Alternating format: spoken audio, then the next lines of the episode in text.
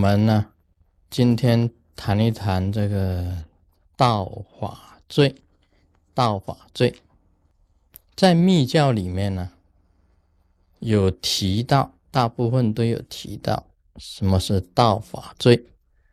这个在佛教的这个显教里面呢是没有的。为什么呢？因为密教啊。它里面有修法的种种的仪轨，有这个身体的修法、口的修法、意念的修法，全部要上师来讲解的。如果没有上师来讲解的话，很容易偏差。所以学习密教啊，就有这个。道法罪的这个说法，你假如没有上师给你教法，那就是讲起来就是讲说你学密教，但是你没有传承上师，那就是道法的。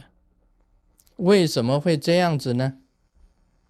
啊，这个当然是有原因的，但是你要找一个真正的上师也不容易，同时呢。我们从唐朝啊，佛教传入唐这个唐朝，一直到现在，以前的上师很少，所以学习密教啊就比较少。像在唐朝，我讲过这个有开元三大士，金刚智、善无畏、不空。另外呢，一行禅师他也学密教。另外还有啊，这个惠国老和尚，日本的东密，是因为这个日本的遣唐使。啊，空海大师啊，就是跟着这个遣唐使到了中国的长安。啊，到了长安以后呢，去礼拜惠国老和尚，礼拜惠国老和尚，他才得到这个密教的传承。啊，回到了日本去弘扬的。那我们这样子稍微想一想，就可以知道，你要学习密教，你看以前在日本要学习密教，要跑到中国，要跑到长安，所以我们今天呢学习密教，实在是够幸运，啊，是很这个很有福分的了。你今天学密。以前人邪密，古人邪密，他走得很远才能够找得到师傅的。找不到的师傅怎么办呢？找不到师傅，那就没得学。啊，显教很容易，他没有什么叫道法罪，只要你皈依了，你就开始可以。那密教不同，因为他的修持的仪轨，很多的细节，很多的细部的功夫。那你假如是说，我现在密教有很多的这个书籍呀，很多的书啊，我看着书就学，那也不对，看着书学也算是道法罪。什么原因呢？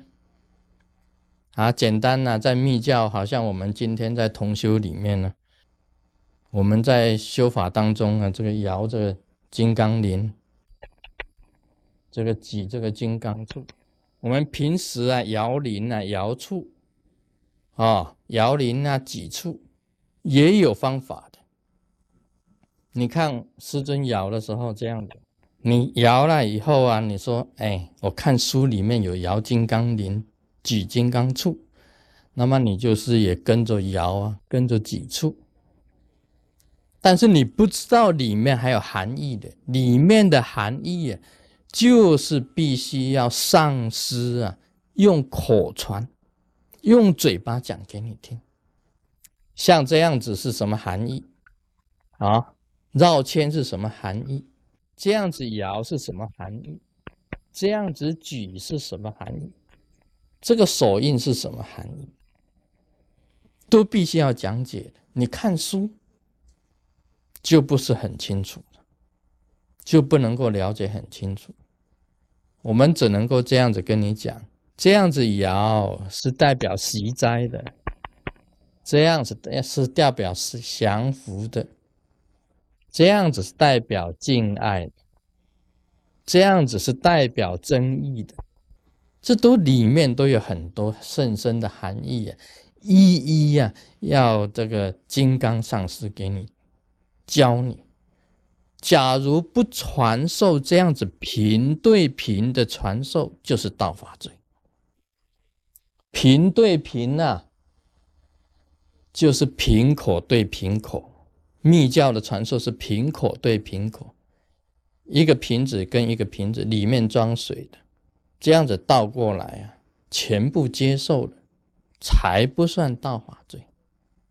否则会有所谓遗漏，遗漏你就修法方面就会有所偏差。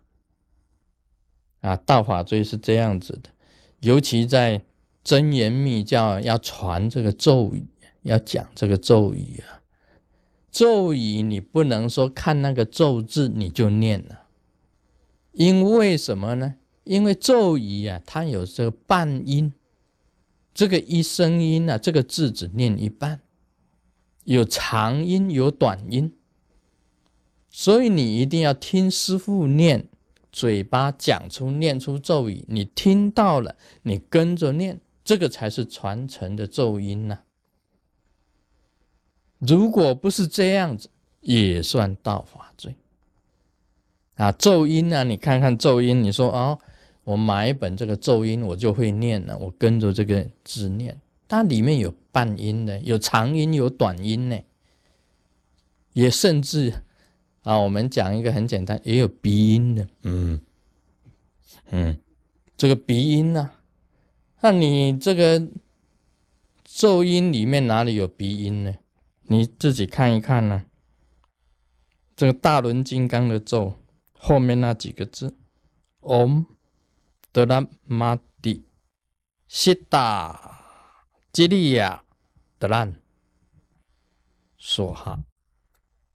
啊，这个咒音是这样子的，尤其这个你看到两个字德兰啊，你就啊德兰德兰，那音都不一样啊，是德兰兰是长的，的是短的，德兰德兰。